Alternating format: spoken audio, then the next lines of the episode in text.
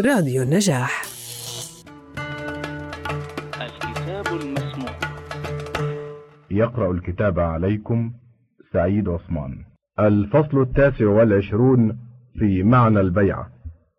اعلم أن البيعة هي العهد على الطاعة كأن المبايع يعاهد أميره على أنه يسلم له النظر في أمر نفسه وأمور المسلمين لا ينازعه في شيء من ذلك ويطيعه فيما يكلفه به من الأمر على المنشط والمكره أي يطيعه فيما يحب وفيما يكره.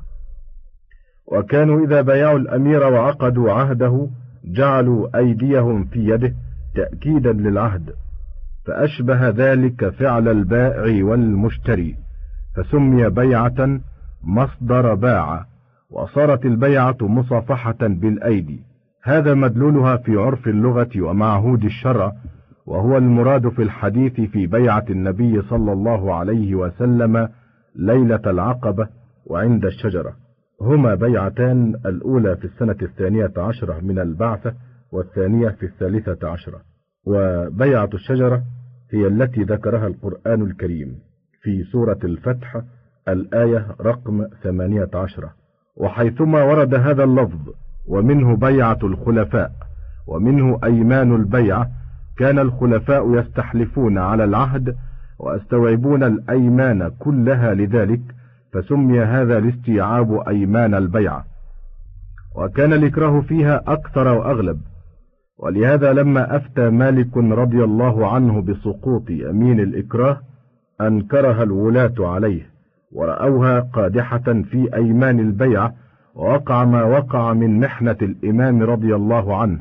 وأما البيعة المشهورة لهذا العهد فهي تحية الملوك الكسروية من تقبيل الأرض أو اليد أو الرجل أو الذيل أطلق عليها اسم البيعة التي هي العهد على الطاعة مجازا لما كان هذا الخضوع في التحية والتزام الآداب من لوازم الطاعة وتوابعها. وغلب فيه حتى صارت حقيقية عرفية واستغنى بها عن مصافحة أيدي الناس التي هي الحقيقة في الأصل لما في المصافحة لكل أحد من التنزل والابتذال المنافيين للرئاسة وصون المنصب الملوكي إلا في الأقل ممن يقصد التواضع من الملوك فيأخذ به نفسه مع خواصه ومشاهير أهل الدين من رعيته. فافهم معنى البيعة في العرف فإنه أكيد على الإنسان معرفته لما يلزمه من حق سلطانه وإمامه ولا تكون أفعاله عبثا ومجانا. واعتبر ذلك من أفعالك مع الملوك. والله القوي العزيز. الفصل الثلاثون في ولاية العهد. اعلم أن قدمنا الكلام في الإمامة ومشروعيتها لما فيها من المصلحة وأن حقيقتها للنظر في مصالح الأمة لدينهم ودنياهم فهو وليهم والأمين عليهم ينظر لهم ذلك في حياته ويتبع ذلك أن ينظر لهم بعد مماته ويقيم لهم من يتولى أمورهم كما كان هو يتولاها واثقون بنظره لهم في ذلك كما وثقوا به فيما قبل. وقد عرف ذلك من الشرع بإجماع الأمة على جوازه وانعقاده إذ وقع بعهد أبي بكر رضي الله عنه لعمر بمحضر من الصحابة وأجازوه وأوجبوا على أنفسهم به طاعة عمر رضي الله عنه وعنهم. وكذلك عهد عمر في الشورى إلى الستة بقية العشرة أي الذين كانوا باقين على قيد الحياة من العشرة المبشرين بالجنة. وكذلك عهد عمر في الشورى إلى الستة بقية العشرة وجعل لهم أن يختاروا للمسلمين. ففوض بعضهم إلى بعض حتى أفضى ذلك إلى عبد الرحمن بن عوف فاجتهد وناظر المسلمين وجدهم متفقين على عثمان وعلى علي فآثر عثمان بالبيعة على ذلك لموافقته إياه على لزوم الاقتداء بالشيخين في كل ما يعن دون اجتهاده. فانعقد أمر عثمان لذلك وأوجبوا طاعته والملأ من الصحابة حاضرون للأولى والثانية ولم ينكره أحد منهم فدل على أنهم متفقون على صحة هذا العهد عارفون بمشروعيته والإجماع حجة كما عرف. ولا يتهم الإمام في هذا الأمر وإن عهد إلى أبيه أو ابنه لأنه مأمون على النظر لهم في حياته فأولى ألا يحتمل فيها تبعة بعد مماته خلافا لمن قال باتهامه في الولد والوالد أو لمن خصص التهمة بالولد دون الوالد فإنه بعيد عن الظنة في ذلك كله. لا سيما إذا كانت هناك داعية تدعو إليه من إيثار مصلحة أو توقع مفسدة فتنتفي الظنة في ذلك رأسا كما وقع في عهد معاوية لابنه يزيد. وإن كان فعل معاوية مع وفاق الناس له حجة في الباب. والذي دعا معاوية لإيثار ابنه يزيد بالعهد دون من سواه إنما هو مراعاة المصلحة في اجتماع الناس واتفاق أهوائهم باتفاق أهل الحل والعقد عليه حينئذ من بني أمية إذ بنو أمية يومئذ لا يرضون سواهم وهم عصابة قريش وأهل الملة أجمع وأهل الغلب منهم. فآثره بذلك دون غيره ممن يظن أنه أولى بها وعدل عن الفاضل إلى المفضول حرصا على الاتفاق واجتماع الأهواء الذي شأنه أهم عند الشارع. وإن كان لا يظن بمعاوية غير هذا فعدالته وصحبته مانعة من سوى ذلك وحضور أكابر الصحابة لذلك وسكوتهم عنه دليل على انتفاء الريب فيه فليسوا ممن يأخذهم في الحق هوادة وليس معاوية ممن تأخذه العزة في قبول الحق فإنهم كلهم أجل من ذلك وعدالتهم مانعة منه. وفرار عبد الله بن عمر من ذلك إنما هو محمول على تورعه من الدخول في شيء من الأمور مباحا كان أو محظورا كما هو معروف عنه. ولم يبق في المخالفة لهذا العهد الذي اتفق عليه الجمهور إلا ابن الزبير وندور المخالف معروف. ثم أنه وقع مثل ذلك من بعد معاوية من الخلفاء الذين كانوا يتحرون الحق ويعملون به مثل عبد الملك وسليمان من بني أمية والسفاح والمنصور والمهدي والرشيد من بني العباس وأمثالهم ممن عرفت عدالتهم وحسن رأيهم للمسلمين والنظر لهم. ولا يعب عليهم إيثار أبنائهم وإخوانهم وخروجهم عن سنن الخلفاء الأربعة في ذلك فشأنهم غير شأن أولئك الخلفاء فإنهم كانوا على حين لم تحدث طبيعة الملك وكان الوازع دينيا فعند كل أحد وازع من نفسه فعهدوا إلى من يرتضيه الدين فقط وآثروه على غيره ووكلوا كل من يسمو إلى ذلك إلى وازعه. وأما من بعدهم من لدن معاوية فكانت العصبية قد أشرفت على غايتها من الملك والوازع الديني قد ضعف واحتيج إلى الوازع السلطاني والعصباني فلو عهد إلى غير من ترتضيه العصبية لردت ذلك العهد وانتقض أمره سريعا وصارت الجماعة إلى الفرقة والاختلاف. سأل رجل عليا رضي الله عنه ما بال المسلمين اختلفوا عليك ولم يختلفوا على أبي بكر وعمر. فقال لأن أبا بكر وعمر كانا واليين على مثلي وأنا اليوم وال على مثلك يشير إلى وازع الدين. أفلا ترى إلى المأمون لما عهد إلى علي بن موسى بن جعفر الصادق وسماه الرضا كيف أنكرت العباسية ذلك ونقضوا بيعته. وبايعوا لعمه إبراهيم بن المهدي وظهر من الهرج والخلاف وانقطاع السبل وتعدد الثوار والخوارج ما كاد أن يصطلم الأمر. يصطلم الأمر أي يقطعه ويستأصله.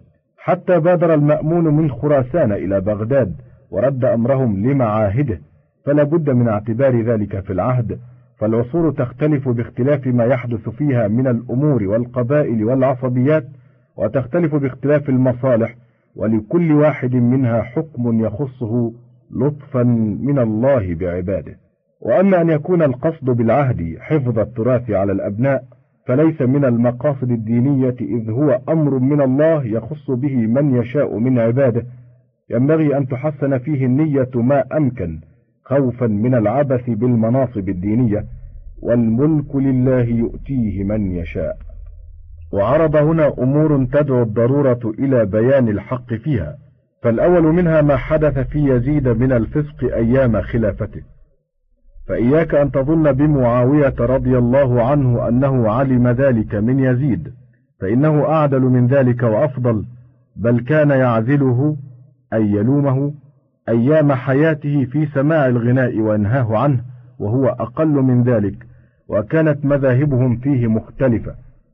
ولما حدث في يزيد ما حدث من الفسق اختلف الصحابة حينئذ في شأنه فمنهم من رأى الخروج عليه ونقض بيعته من أجل ذلك كما فعل الحسين وعبد الله بن الزبير رضي الله عنهما ومن اتبعهما في ذلك ومنهم من أباه أي رفض فكرة الخروج عليه لما فيه من إثارة الفتنة وكثرة القتل مع العجز عن الوفاء به لأن شوكة يزيد يومئذ هي عصابة بني أمية وجمهور أهل الحل والعقد من قريش وتستتبع عصبية مضر أجمع وهي أعظم من كل شوكة ولا تطاق مقاومتهم.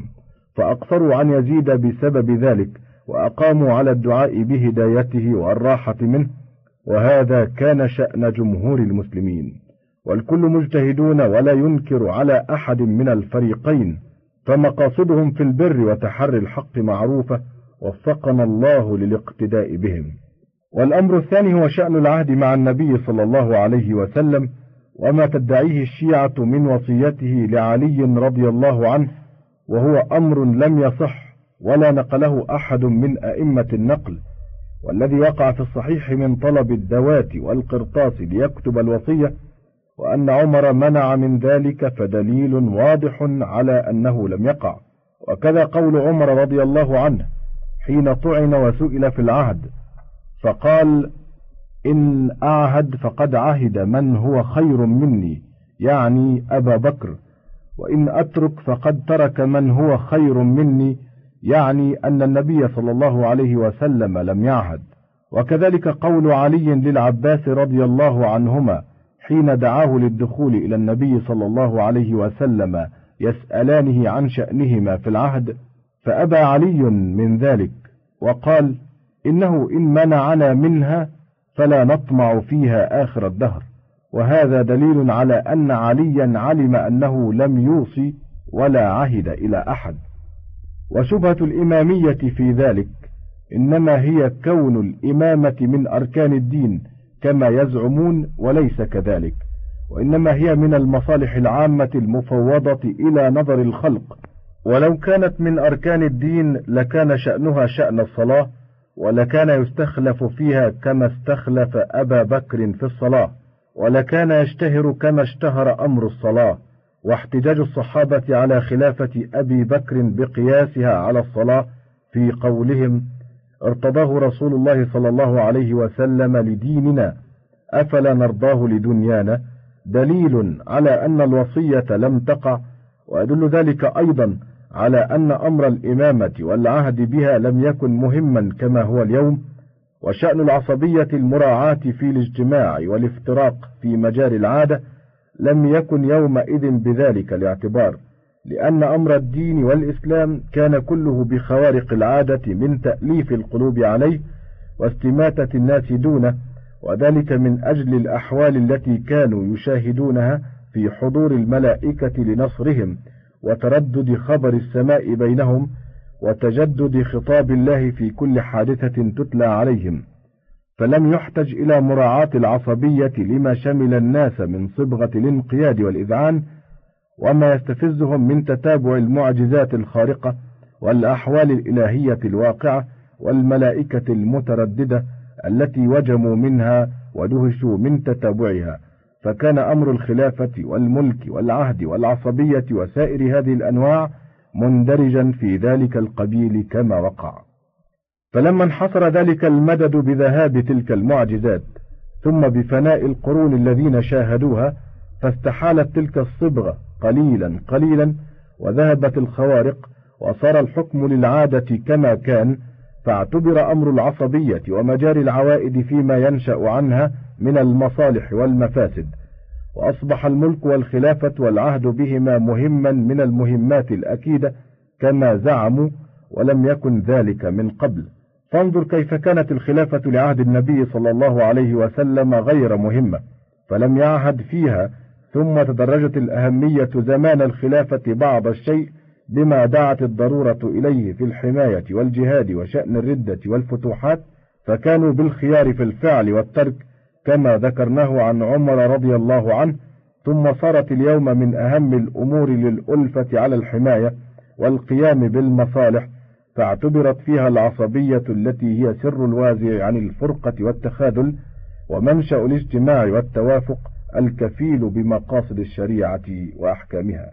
والأمر الثالث شأن الحروب الواقعة في الإسلام بين الصحابة والتابعين. فاعلم أن اختلافهم إنما يقع في الأمور الدينية وينشأ عن الاجتهاد في الأدلة الصحيحة والمدارك المعتبرة. والمجتهدون إذا اختلفوا فإن قلنا إن الحق في المسائل الاجتهادية واحد من الطرفين ومن لم يصادفه فهو مخطئ. فإن جهته لا تتعين بإجماع فيبقى الكل على احتمال الإصابة ولا يتعين المخطئ منهم والتأثيم مدفوع عن الكل إجماعا. وإن قلنا إن الكل على حق وإن كل مجتهد مصيب فأحرى بنفي الخطأ والتأثيم. وغاية الخلاف الذي بين الصحابة والتابعين أنه خلاف اجتهادي في مسائل دينية ظنية وهذا حكمه. والذي وقع من ذلك في الإسلام إنما هو واقعة علي مع معاوية ومع الزبير وعائشة وطلحة وواقعة الحسين مع يزيد وواقعة ابن الزبير مع عبد الملك. فأما واقعة علي فإن الناس كانوا عند مقتل عثمان مفترقين في الأمصار فلم يشهدوا بيعة علي. والذين شهدوا فمنهم من بايع ومنهم من توقف حتى يجتمع الناس واتفقوا على إمام. كسعد وسعيد وابن عمر وأسامة بن زيد والمغيرة بن شعبة وعبد الله بن سلام وقدامة بن مضعون وأبي سعيد الخدري وكعب بن عجرة وكعب بن مالك والنعمان بن بشير وحسان بن ثابت ومسلمة بن مخلد وفضالة بن عبيد وأمثالهم من أكابر الصحابة والذين كانوا في الأمصار عدلوا عن بيعته أيضا إلى الطلب بدم عثمان وتركوا الأمر فوضى حتى يكون شورى بين المسلمين لمن يولونه. وظنوا بعلي هوادة في السكوت عن نصر عثمان من قاتليه. لا في الممالأة عليه فحاش لله من ذلك. ولقد كان معاوية إذا صرح بملامته إنما يوجهها عليه في سكوته فقط. ثم اختلفوا بعد ذلك فرأى علي أن بيعته قد انعقدت ولزمت من تأخر عنها باجتماع من اجتمع عليها بالمدينة دار النبي صلى الله عليه وسلم وموطن الصحابة. وأرجع الأمر في المطالبة بدم عثمان إلى اجتماع الناس واتفاق الكلمة فيتمكن حينئذ من ذلك. ورأى الآخرون أن بيعته لم تنعقد لافتراق الصحابة أهل الحل والعقد بالآفاق ولم يحضر إلا قليل. ولا تكون البيعة إلا باتفاق أهل الحل والعقد ولا تلزم بعقد من تولاها من غيرهم أو من القليل منهم. وإن المسلمين حينئذ فوضى فيطالبون أولا بدم عثمان ثم يجتمعون على إمام وذهب إلى هذا معاوية وعمرو بن العاص وأم المؤمنين عائشة والزبير وابنه عبد الله وطلحة وابنه محمد وسعد وسعيد والنعمان بن بشير ومعاوية بن خديج ومن كان على رأيهم من الصحابة الذين تخلفوا عن بيعة علي بالمدينة كما ذكرنا. إلا أن أهل العصر الثاني من بعدهم اتفقوا على انعقاد بيعة علي ولزومها للمسلمين أجمعين وتصويب رأيه فيما ذهب إليه وتعيين الخطأ من جهة معاوية. ومن كان على رأيه وخصوصا طلحة والزبير لانتقاضهما على علي بعد البيعة له فيما نقل مع دفع التأثيم عن كل من الفريقين كالشأن في المجتهدين وصار ذلك إجماعا من أهل العصر الثاني على أحد قولي أهل العصر الأول كما هو معروف. ولقد سئل علي رضي الله عنه عن قتل الجمل وصفين فقال والذي نفسي بيده لا يموتن أحد من هؤلاء وقلبه نقي إلا دخل الجنة يشير إلى الفريقين نقله الطبري وغيره.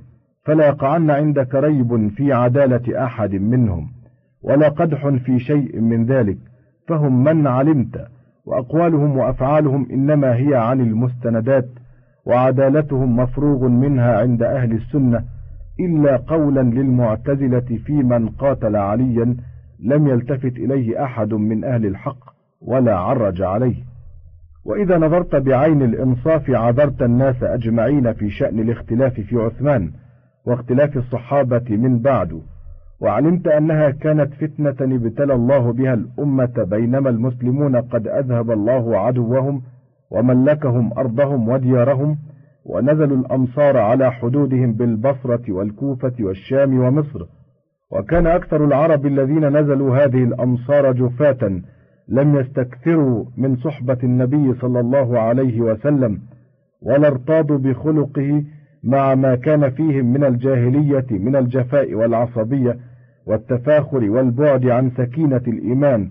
وإذا بهم عند استفحال الدولة قد أصبحوا في ملكة المهاجرين والأنصار من قريش وكنانة وثقيف وهذيل وأهل الحجاز ويثرب السابقين الأولين إلى الإيمان فاستنكفوا من ذلك وغصوا به لما يرون لأنفسهم من التقدم بأنسابهم وكثرتهم ومصادمة فارس والروم مثل قبائل بكر بن وائل وعبد القيس بن ربيعة وقبائل كندة والأزد من اليمن وتميم وقيس من مضر. فصاروا إلى الغض من قريش والأنفة عليهم والتمريض في طاعتهم والتعلل في ذلك بالتظلم منهم والاستعداء عليهم والطعن فيهم بالعجز عن السوية والعدل في القسم عن السوية. وفشت المقالة بذلك وانتهت إلى المدينة وهم من علمت. فأعظموه وأبلغوه عثمان فبعث إلى الأمصار من يكشف له الخبر. بعث ابن عمر ومحمد بن مسلمة وأسامة بن زيد وأمثالهم فلم ينكروا على الأمراء شيئا ولا رأوا عليهم طعنا وأدوا ذلك كما علموه فلم ينقطع الطعن من أهل الأمصار وما زالت الشناعات تنمو. ورمي الوليد بن عقبة وهو على الكوفة يشرب الخمر وشهد عليه جماعة منهم وحده عثمان وعزلة ثم جاء إلى المدينة من أهل الأمصار يسألون عزل العمال وشكوا إلى عائشة وعلي والزبير وطلحة وعزل لهم عثمان بعض العمال فلم تنقطع بذلك ألسنتهم بل وفد سعيد بن العاص وهو على الكوفة فلما رجع اطردوه بالطريق وردوه معزولا ثم انتقل الخلاف بين عثمان ومن معه من الصحابة بالمدينة ونقموا عليه امتناعه من العزل فأبى إلا أن يكون على جرحة. أي ما يجرح به ويسقط عدلته. ثم نقلوا النكير إلى غير ذلك من أفعاله وهو متمسك بالاجتهاد وهم أيضا كذلك. ثم تجمع قوم من الغوغاء وجاءوا إلى المدينة يظهرون طلب النصفة من عثمان وهم يضمرون خلاف ذلك من قتله. وفيهم من البصرة والكوفة ومصر وقام معهم في ذلك علي وعائشة والزبير وطلحة وغيرهم. يحاولون تسكين الأمور ورجوع عثمان إلى رأيهم. وعزل لهم عامل مصر فانصرفوا قليلا ثم رجعوا وقد لبسوا بكتاب مدلس يزعمون أنهم لقوه في يد حامله إلى عامل مصر بأن يقتلهم. وحلف عثمان على ذلك فقالوا مكنا من مروان فإنه كاتبك. فحلف مروان فقال ليس في الحكم أكثر من هذا. فحاصروه بداره ثم بيتوه على حين غفلة من الناس وقتلوه وانفتح باب الفتنة. فلكل من هؤلاء عذر فيما وقع. وكلهم كانوا مهتمين بأمر الدين ولا يضيعون شيئا من تعلقاته. ثم نظروا بعد هذا الواقع واجتهدوا والله مطلع على أحوالهم وعالم بهم ونحن لا نظن بهم إلا خيرا لما شهدت به أحوالهم ومقالات الصادق. وأما الحسين فإنه لما ظهر فسق يزيد عند الكافة من أهل عصره بعثت شيعة آل البيت بالكوفة للحسين أن يأتيهم فيقوم بأمره. فرأى الحسين أن الخروج على يزيد متعين من أجل فسقه لا سيما من له القدرة على ذلك وظنها من نفسه بأهليته وشوكته. فأما الأهلية فكانت كما ظن وزيادة وأما الشوكة فغلط يرحمه الله فيها لأن عصبية مضر كانت في قريش وعصبية عبد مناف إنما كانت في بني أمية. تعرف ذلك لهم قريش وسائر الناس ولا ينكرونه وإنما نسي ذلك أول الإسلام لما شغل الناس من الذهول بالخوارق وأمر الوحي وتردد الملائكة لنصرة المسلمين فأغفلوا أمور عوائدهم وذهبت عصبية الجاهلية ومنازعها ونسيت. ولم يبق إلا العصبية الطبيعية في الحماية والدفاع ينتفع بها في إقامة الدين وجهاد المشركين والدين فيها محكم والعادة معزولة حتى إذا انقطع أمر النبوة والخوارق المهولة تراجع الحكم بعض الشيء للعوائد فعادت العصبية كما كانت ولمن كانت وأصبحت مضر أطوع لبني أمية من سواهم بما كان لهم من ذلك قبل. فقد تبين لك غلط الحسين إلا أنه في أمر دنيوي لا يضره الغلط فيه وأما الحكم الشرعي فلم يغلط فيه لأنه منوط بظنه وكان ظنه القدرة على ذلك ولقد عذله ابن العباس وابن الزبير وابن عمر وابن الحنفية أخوه وغيره في مسيره إلى الكوفة وعلموا غلطه في ذلك ولم يرجع عما هو بسبيله لما أراده الله.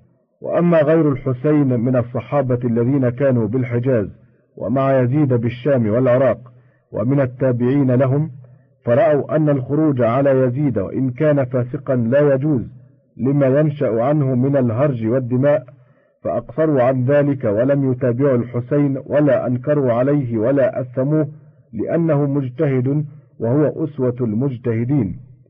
ولا يذهب بك الغلط أن تقول بتأثيم هؤلاء بمخالفة الحسين وقعودهم عن نصره فإنهم أكثر الصحابة وكانوا مع يزيد ولم يروا الخروج عليه وكان الحسين يستشهد بهم وهو بكربلاء على فضله وحقه ويقول سلوا جابر بن عبد الله وأبا سعيد الخدري وأنس بن مالك وسهل بن سعيد وزيد بن أرقم وأمثالهم.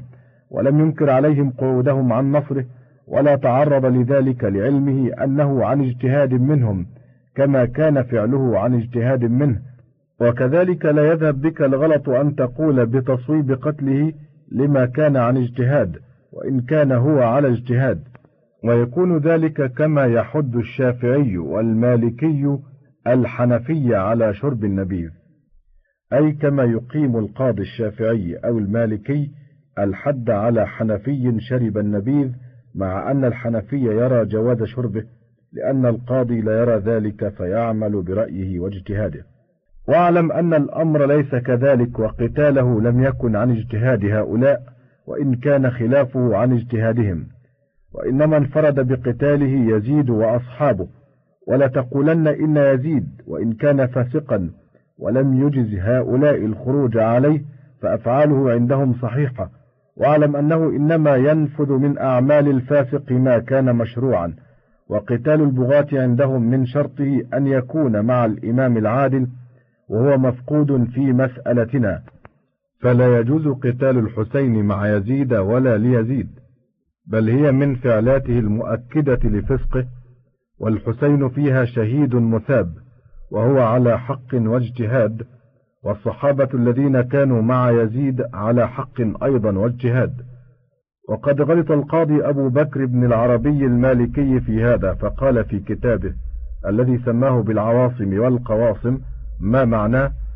إن الحسين قتل بشرع جده وهو غلط حملته عليه الغفلة عن اشتراط الإمام العادل ومن أعدل من الحسين في زمانه في إمامته وعدالته في قتال أهل الآراء. وأما ابن الزبير فإنه رأى في قيامه ما رآه الحسين وظن كما ظن وغلطه في أمر الشوكة أعظم لأن بني أسد لا يقاومون بني أمية في جاهلية ولا إسلام. والقول بتعين الخطأ في جهة معاوية مع علي لا سبيل إليه لأن الإجماع هنالك قضى لنا به ولم نجده ها هنا. وأما يزيد فعين خطأه فسقه وعبد الملك صاحب ابن الزبير أعظم الناس عدالة ونهيك بعدالته احتجاج مالك بفعله. وعدول ابن عباس وابن عمر إلى بيعته عن ابن الزبير وهم معه بالحجاز مع أن الكثير من الصحابة كانوا يرون أن بيعة ابن الزبير لم تنعقد لأنه لم يحضرها أهل العقد والحل كبيعة مروان وابن الزبير على خلاف ذلك. والكل مجتهدون محمولون على الحق في الظاهر وإن لم يتعين في جهة منهما. والقتل الذي نزل به بعد تقرير ما قررناه يجيء على قواعد الفقه وقوانينه مع أنه شهيد مثاب باعتبار قصده وتحريه الحق. هذا هو الذي ينبغي أن تحمل عليه أفعال السلف من الصحابة والتابعين فهم خيار الأمة وإذا جعلناهم عرضة للقدح فمن الذي يختص بالعدالة؟ والنبي صلى الله عليه وسلم يقول خير الناس قرني ثم الذين يلونهم مرتين أو ثلاثا ثم يفشو الكذب. فجعل الخيرة وهي العدالة مختصة بالقرن الأول والذي يليه. فإياك أن تعود نفسك أو لسانك التعرض لأحد منهم. ولا يشوش قلبك بالريب في شيء مما وقع منهم والتمس لهم مذاهب الحق وطرقه ما استطعت فهم أولى الناس بذلك وما اختلفوا إلا عن بينة وما قاتلوا أو قتلوا إلا في سبيل جهاد أو إظهار حق. واعتقد مع ذلك أن اختلافهم رحمة لمن بعدهم من الأمة ليقتدي كل واحد بمن يختاره منهم إمامه وهاديه ودليله. فافهم ذلك وتبين حكمة الله في خلقه وأكوانه واعلم أنه على كل شيء قدير وإليه الملجأ والمصير والله تعالى أعلم. قدمنا لكم من راديو النجاح برنامج الكتاب المسموع. الكتاب المسموع.